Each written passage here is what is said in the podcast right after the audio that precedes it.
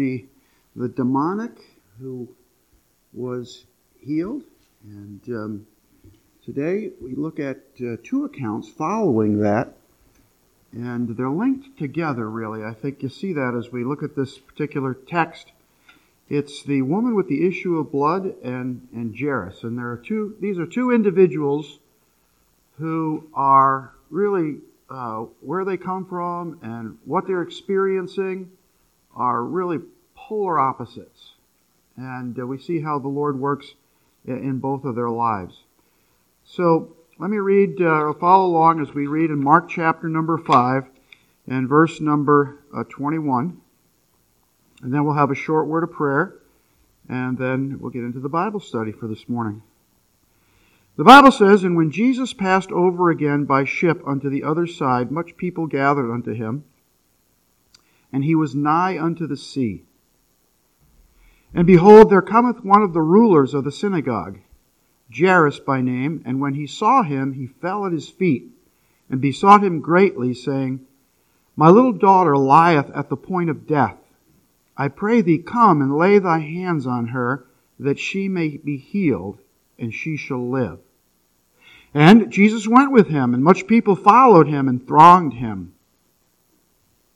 And a certain woman which had an issue of blood twelve years, and had suffered many things of many physicians, and had spent all that she had, and was nothing better, but rather grew worse. When she heard of Jesus, came in the press behind, and touched his garment.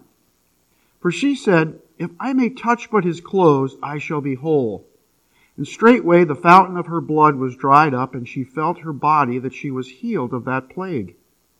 And Jesus, immediately knowing in himself that virtue had gone out of him, turned him about in the press and said, Who touched my clothes? And his disciples said unto him, Thou seest the multitude thronging thee, and sayest thou, Who touched me? And he looked round about to see her that had done this thing. But the woman, fearing and trembling, knowing what was done in her, came and fell down before him, and told him all the truth. And he said unto her, Daughter, thy faith hath made thee whole. Go in peace, and be whole of thy plague. And while he yet spake, there came from the ruler of the synagogue's house certain which said, Thy daughter is dead. Why troublest thou the master any further? As soon as Jesus heard the word that was spoken, he saith unto the ruler of the synagogue, Be not afraid, only believe. And he suffered no man to follow him save Peter and James and John, the brother of James.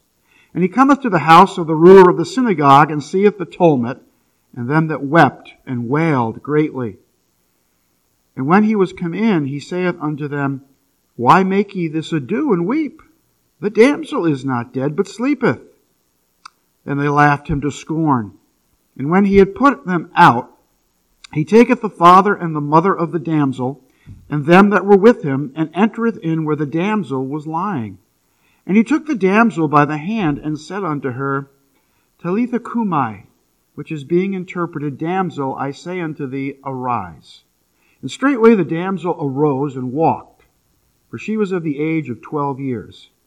And they were astonished with a great astonishment. And he charged them straitly that no man should know it, and commanded that something should be given her to eat.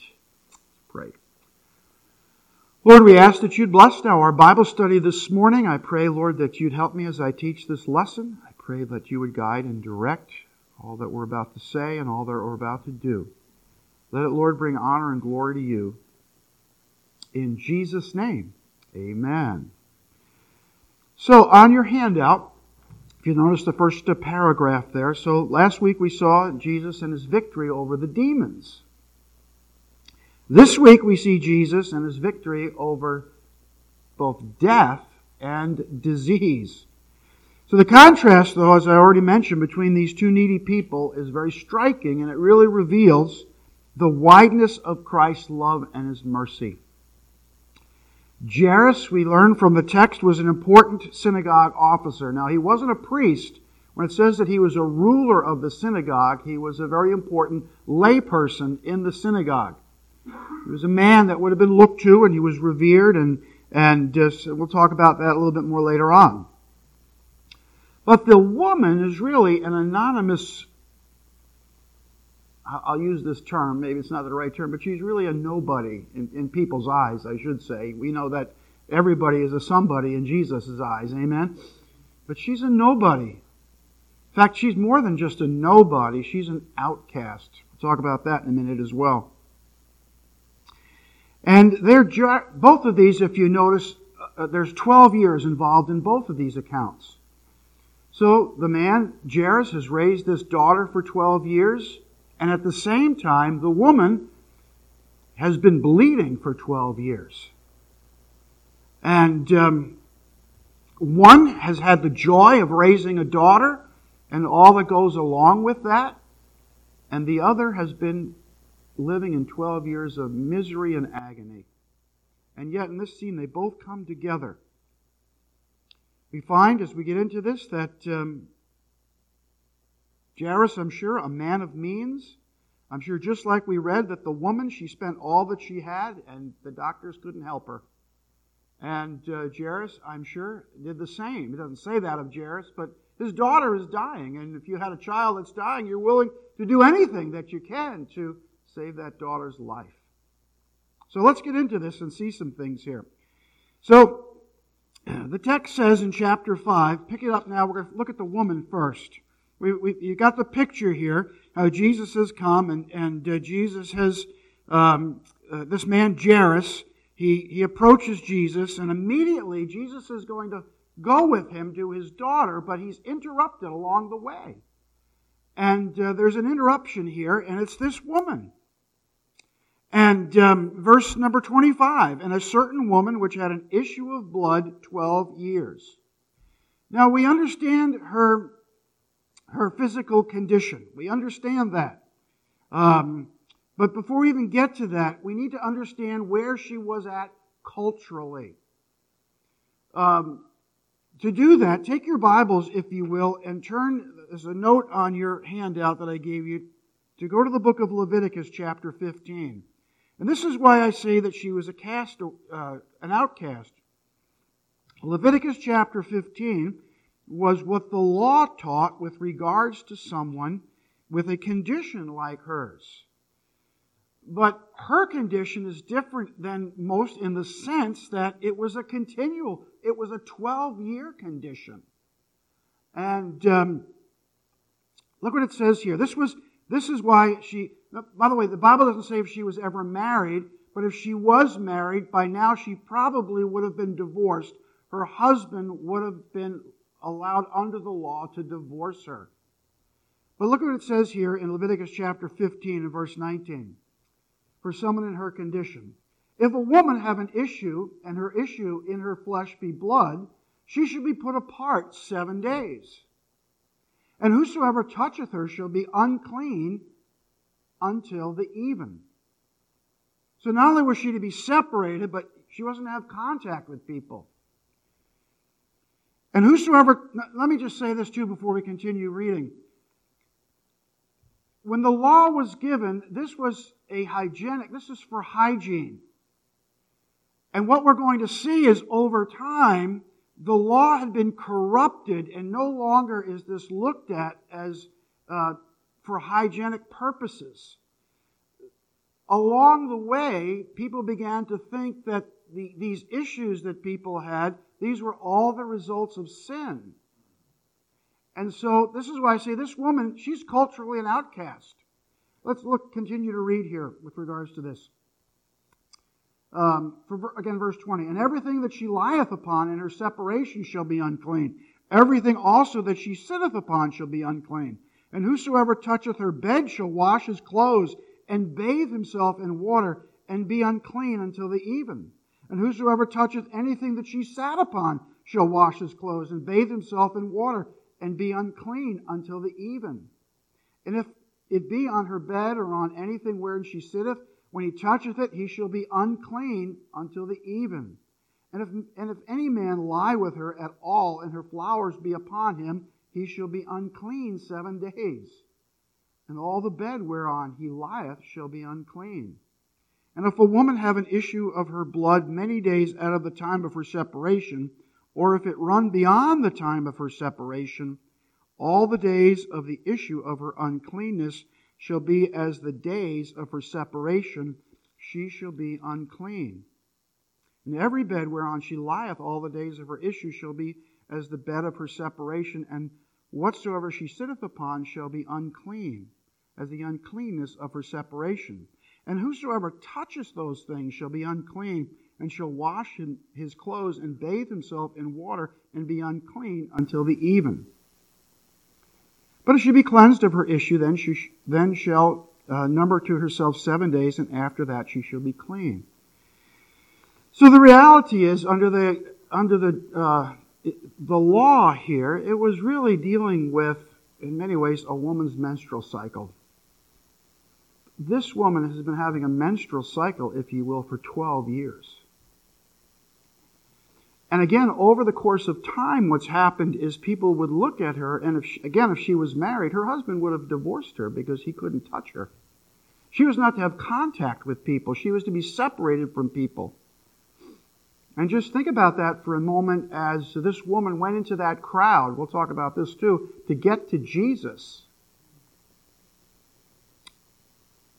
Cheryl, do you need a handout? You got one? Okay. To get to Jesus. So this is where she's at culturally. She's an outcast, segregated from society. And unfortunately, there's really very little compassion for her. By the way, that's why we need to be careful in developing false views of Scripture. Down through history, there's been false views of Scripture. I've had this discussion with my son Josh, who has epilepsy. You know, for many, for many years, people who had epilepsy were believed to be demonically possessed. By the way, I've studied something out in the Bible and I'm not finished studying it because we, we see this a lot in charismatic circles as well. People get sick and we, we, you see them think that they have the demon of the flu. And the, but to study out the healings of Jesus in demonic possession, and again, I still have to do a little bit more studying. It, it seems in the healings, when Jesus heals, he heals the sickness, and the demons are separate from the sickness. It's almost as if someone is weakened by some infirmity, and as far as demonic possession goes, the demons recognize that. They, they had nothing to do with the sickness in and of itself, but the weakness of the individual just made them easy prey. I may be wrong on that. I've got to keep studying that out. But anyhow, I'm just saying we need to be careful with regards to what we attribute Scripture to, because in the Old Testament they did that a lot. If you were wealthy in the Old Testament, that meant that you must be doing something right, the blessings of God. Read, and, and most of you, read the book of Job. There's a lot about that in the book of Job. Surely, Job, you've sinned. And uh, now we do see in that particular ch- book of the Bible that there was, Satan was allowed to touch Job. But that's another message for another time. So you understand the woman's, the woman's uh, situation here. So she's a social outcast. And then look at verse 26 of our text. And the Bible says, and she had suffered many things of many physicians and had spent all that she had and was nothing better, but she grew worse. Now, the, this little phrase there, she had suffered many things of many physicians, I'm not sure if that the phrase there is dealing with the fact that she physically suffered. Now, I did do some side reading. The rabbis had all kinds of different concoctions that they would put together to try to heal people in, in, in uh, these particular situations. Everything from different things that they would mix and heat up and mix it with wine to one of the things that would have been tried on this woman is she would have stood somewhere with a, with a, a glass of wine in her hand and someone would have snuck up to her and tried to scare her. Well, you're pretty good. You don't, you don't scare easy. But that was. My hiccup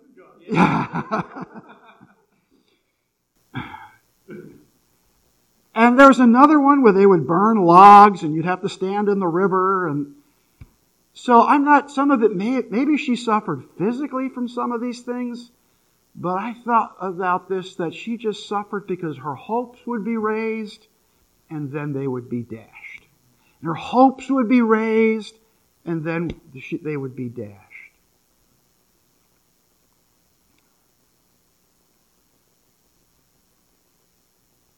So this is a woman who is not only really helpless, but there's just a hopelessness about her. Now pick it up, look at verse 27. In fact, by the way, in, verse 26, not only did it not get better, just things continue to get worse and worse and worse. What a discouraging time. Well, verse 27, when she heard of Jesus, now we're entering the second year of Jesus' ministry. And the scriptures, throughout the scriptures, for instance, uh, in the Gospel of Mark, it says this, and immediately his fame spread about through all the regions about Galilee. And so, from a chronological point of view, just think of some of the things that we studied in this in this uh, uh, adult Bible hour. We've, we've we, the water turning into wine, and first miracle of Jesus.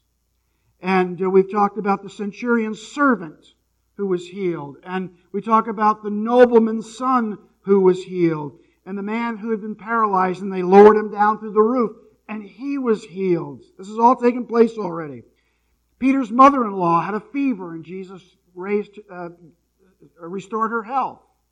We've, we've looked at the man with the withered hand, and we've looked at uh, there's scripture that say multi. Now those are individual things, but there are other scriptures that say that multitudes came to Jesus, and different people with different ailments had been healed of Jesus. And so this is spreading, and I'm sure that this woman had heard about this. And a man with leprosy was healed. Jesus had raised the widow of Nain's son from the dead. You know, news like that gets around. And now, this woman who's helpless and hopeless, verse 27, she heard about Jesus. She heard about Jesus. We just looked uh, a couple of weeks ago that Jesus stilled the storm. But she's heard about Jesus. And um, she, wants to, she wants to get to see Jesus. And this is going to be difficult for her because under the rabbinic law, she shouldn't have even been in the crowd that was there. But we know Jesus doesn't operate that way. When she heard of Jesus, verse 27, came in the press behind and she touched his garment. She touched his garment. So before I go any further, obvious, the obvious answer to this question would be her, her issue of blood. But what, what do you think motivated her? What you just think about what, what, what motivated her to touch Jesus?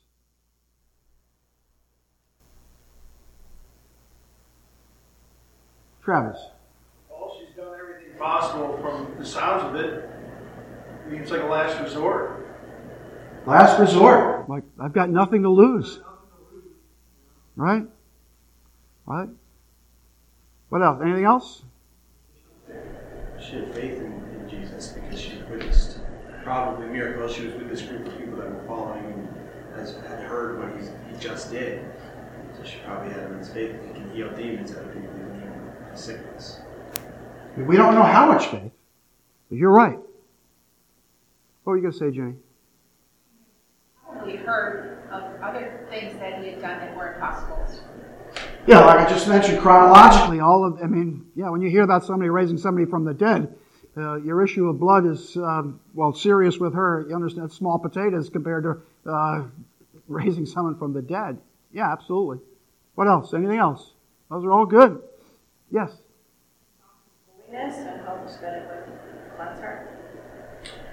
Possibly. I, I wonder with this woman, well, okay, let me just leave it at that because I'm gonna, I'll say a few things. Uh, but that's good. What else? Anything else? These are all good. Yes, Frank. Have that much on the background of her, so you don't know what uh, what her religious beliefs were. Or did she have faith in Jesus? Did she know of him before? Yeah, just that, that's a good that's a good point. That, let's leave it at that because that's going to lead into this. So, if you notice on your handout, I have there the word touch. So when this took place, it wasn't as if she made her way through the crowd. That word touch there in the Greek is not like you just, it means to grab a hold of. It means to clutch. to grab, to hold on to. The, the word there suggests an action of force and desperation. So it's more than that. It's more than that she made her way through this crowd that she just touched the hem of his garment there. She held on. And, um, but her faith, we're going to see, is really what made the contact here. We'll see that in a minute. So, as we read on, so the Bible says, For she said, If I may touch but his clothes, I shall be whole. And straightway the fountain of her blood was dried up, and she felt in her body that she was healed of that plague. Wow, what a burden was lifted off of her. Amen? And, and whether we're talking about this physical condition here or our spiritual condition, remember back to the day that you all of a sudden, that day, the Holy Spirit convicted you of your sin, convicted you of your need of Christ, convicted you of the love of Christ, and you called out and you grabbed a hold of Jesus by faith and got saved. Amen? I mean, that's what this lady is experiencing physically, but I think she's going to experience it spiritually as well. I think she's got faith, but I'm not sure she, she has 100% faith in, yet quite in who Jesus is. I think she understands this man, he's a healer. He's heard about this. Well, verse 30.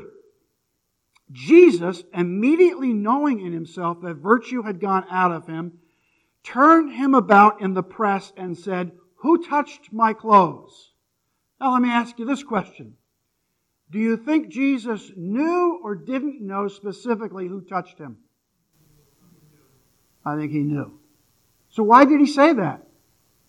Why would he say that then? Go ahead, Mike. Huh? To see if she would be honest. To see if she would be honest. Yeah, I think that's to some degree that's true. Why else? Yes, Bill. Also, he wanted, he was a witness for other people, for other people's sake, so he's here. Yeah, that's exactly, yes.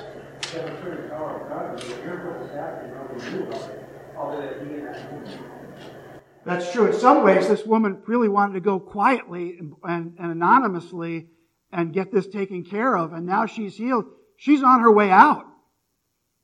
By the way, she is. There's a picture here too. Many there are many people who have come to know Christ as their Savior in a church service, uh, in a gathering of people that don't necessarily come forward, that don't necessarily make that public profession of faith, but they're just as genuinely saved, hearing the gospel, and the Holy Spirit moves upon their heart, and wherever, wherever they're sitting, wherever they're standing, wherever they're hearing this, and it's more of an anonymous thing, but just as you have said, he says this to draw attention to her or to give her the opportunity to say, Yeah, me, I did that.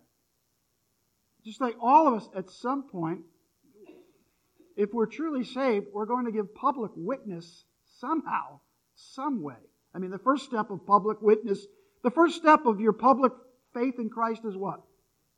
To be baptized. That's what baptism is. It's a public profession of our faith. So, Jesus says that. Who touched me? And his disciples, they don't quite get it. You know, the disciples, you know, they're like the rest of us. You know, you mean? Look at the crowd of people here. How do you know? What do you mean, who touched you? Everybody's been trying to get a hold of it. And this is a different type of a touch. I'm sure she wasn't the only one that grabbed a hold of Jesus. And he looked around to see her that had done this thing, but the woman fearing and trembling. Well, why was she trembling now? What do you think? Why was she trembling? Okay, yeah, it's good. She wasn't. We already. She wasn't supposed to be there. She's broken the law, the rabbinical law. That's part of it, I think. She was fear and trembling. I think there's more to it than that how I picture it is it's literally just her and Jesus that know who he's talking about. Well, I think she, I think this is public. I think I think Jesus I just I think Jesus has purposely made this to be public. private But it's a- conversation in a crowd. Oh, yeah, yeah. So like it's it, everybody around him is like, I mean, I may have accidentally touched him, but she, like she knows, like, oh, he's talking about me. You know? And undoubtedly, there's probably people in that crowd that know this woman. You know, we, you know, she could have come with you know something over her head to, you know, to kind of conceal herself. We don't really know. It doesn't say. Um, all right, good, good. So she's trembling. But as I thought about this, we're all lawbreakers. You know, we're all we're we all, and yet uh, it's a beautiful picture that the fact, you know, Paul wrote, the law was our schoolmaster to bring us to Christ. We're all breakers of the law, and what a beautiful picture that Jesus accepts all lawbreakers if they come to him in faith. And um, so, and, and, you know, she's been a she's been an outcast her whole life. So now there's going to be scrutiny on her. And um, you know, I I know I can remember after I became a Christian, the first time I wanted to share my faith with someone. I did it with fear and trembling. You know, especially especially people I knew who knew me before I became a Christian. Like, man, what happened to you? What are you, some Bible thumper now? You know, like, whoa. But in this instance, I think it's because she's broken the, the, the, the rabbinical law. She's there in fear and trembling. Now, now the, the spotlight, if you will, is on her. The woman, in verse 33, the woman fearing and trembling, knowing what was done in her, came and she fell down before him and told him all the truth. And now look at verse 34. This is a really beautiful thing here. This is the only time Jesus ever uses this word to address someone in the scriptures. And he said unto her, Daughter, daughter. Now, don't miss it because we're going to talk about Jairus in a minute, who had a daughter. 12 years. The joy of Jairus' life.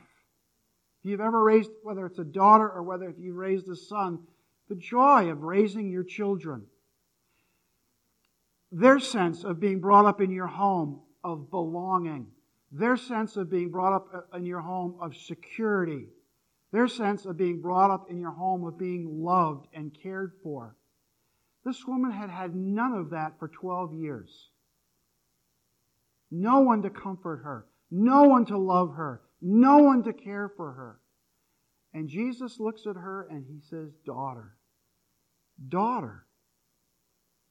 And then he says, Thy faith had made thee whole. Go in peace, and the whole of thy plague.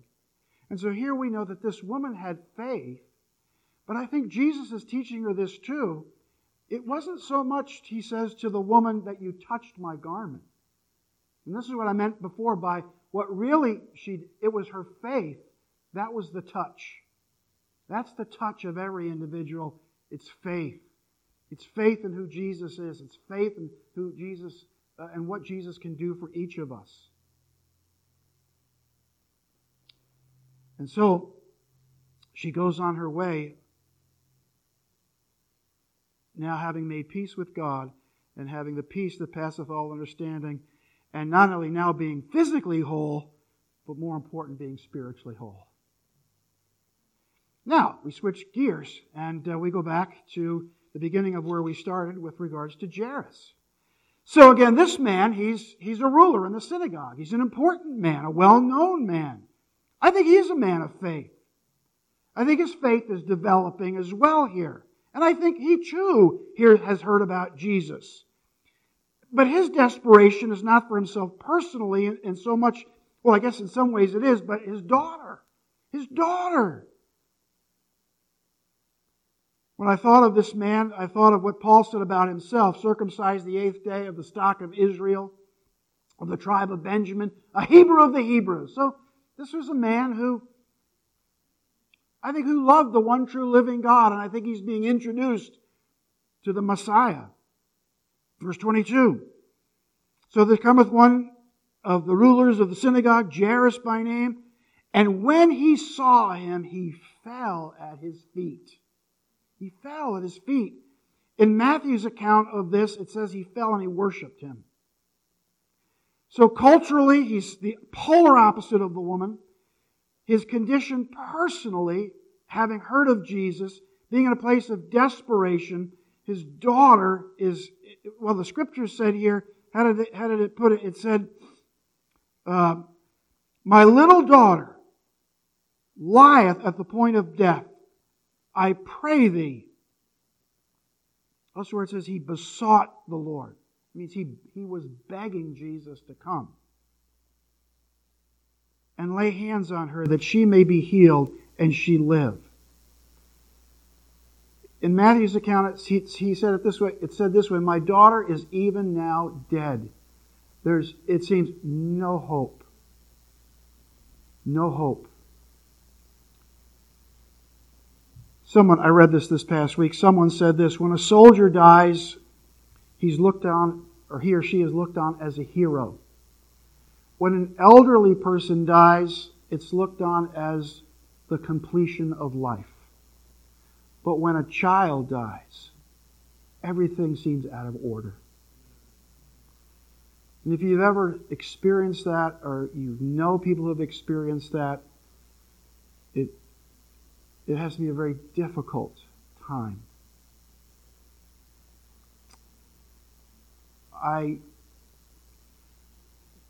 the, the closest I ever came to experiencing that in my own personal life, and I, I always, I've used this example before, and I in no way say this is the same thing. But my daughter Hannah had a what's called a febrile seizure when she was a little girl. I had no idea what that was. And the kids were playing in the playroom, and the kids screamed, and I, I something's wrong with Hannah. And I walked in, and my little girl was there. And for just a maybe 10 seconds, I thought she was dead. I thought she stuck her hand in the electrical socket. She was completely and totally limp. And I picked her up and I put my ear to her mouth and then I could hear her breathing. And then got her, of course, to the the Baileys were living around the corner for most of the time, and Debbie came over and took care of the kids, and Shelley and I took off. And but for that 10 or 15 seconds, and again, I understand it's nothing like really losing a child but it's about, I really thought my child was dead. So it's, and just in that experience and having, I can't imagine what a parent goes through. And this, this father is just, it's, how am I going, how am I going to go on? My little girl gone. He's desperate. He prays Verse 23, and he besought him greatly. That word besought, it literally means to beg him. And so Jesus, verse 24, goes. And uh, he says, okay. Jesus followed him. It's kind of funny because elsewhere in Scripture, Jesus is always telling people to, to follow him. Uh, in this instance, Jesus is following Jairus. And so now the man's hopes perhaps are being raised, only all of a sudden, the woman with the issue of blood is there. And I read through this and I thought about this man, and I think it speaks of him. Despite the urgency of the Father's need, he's waiting upon the Lord here. The Lord is dealing with someone else, and the Lord is going to use this to build this man's faith. It said in verse 26 and he had suffered, uh, or um, he went with him, and much people followed him and thronged him. And now go down near the end, of, or further along after the, the, woman with the issue of blood. So it says here uh, in verse 34, the woman with the issue of blood, now she's been healed. Now, verse 35. While he yet spake, there came from the ruler of the synagogue's house certain which said, Thy daughter is dead. Ah, oh, the man, just put yourself in his position. Jesus, the healer, he's coming. I've heard he raised someone from the dead and all these other things that we talk about. He's coming to my house and now I have hope. And now all of a sudden the next word we, we, there was this delay. And I don't know how far away the house was or wasn't, but there was this delay. And the next word he hears is, Thy daughter is dead. Why troublest thou the master any further? But now, verse 36, it's a beautiful verse as well. Look what it says. As soon as Jesus heard the word that was spoken, he saith unto the ruler of the synagogue, Be not afraid, only believe. Be not afraid, only believe. So it teaches us a lot of things here about Jesus, really. I, I don't mean any respect to Jesus, but Jesus can do more than, or, or Jesus can Jesus can walk and chew gum at the same time. And again, I don't mean any disrespect for the Lord, but you understand what I'm saying? There's multiple things going on, and Jesus can handle multiple things. They talk about the ultimate multitasker. But look, look what happens here. Jesus is aware of the Father's desperation. He's aware of the Father's disappointment, and now he builds upon the man's faith. So, obviously, Jesus, or excuse me, Jairus, he has the word of God to trust, right? As soon as Jesus heard the word that was spoken, he said unto the ruler of the synagogue, Be not afraid, only believe. But what else does Jairus have now? What else does he have with regards to his confidence in the Lord and what the Lord can do? Yeah, he just saw this woman healed. He not only has the Word of God, but he also has just seen in his presence Jesus healed this woman. And that's the way that it works in our lives. You know, the Lord builds our faith as we learn the Word of God, and then we apply the Word of God, and then we see the Word of God working around us. And so the man now, he is just following the Lord the word of faith. And they come to the house, the ruler of the synagogue, and there's a great crowd, and they're all weeping and they're all wailing because the little girl apparently has died. And when he came in, he said unto them, Why make ye this ado and weep? The damsel's not dead, but she sleepeth. And they all laughed at him. And when he had put them out, he taketh the father and the mother of the damsel and them that were with him, and entereth in where the damsel was lying. And he took the damsel by the hand and said unto her, Talitha cumi. And the word Talitha, it means little lamb. This is actually, it's probably correctly pronounced Talitha. But this is obviously where I chose my first, my oldest daughter's name, the little damsel, the little lamb.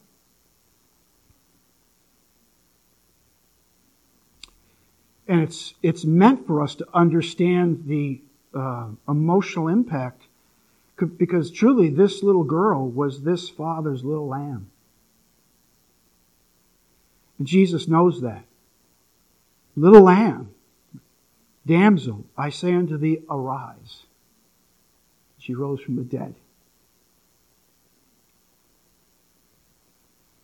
And straightway the damsel arose and walked, for she was of the age of twelve years, and they were astonished with a great astonishment.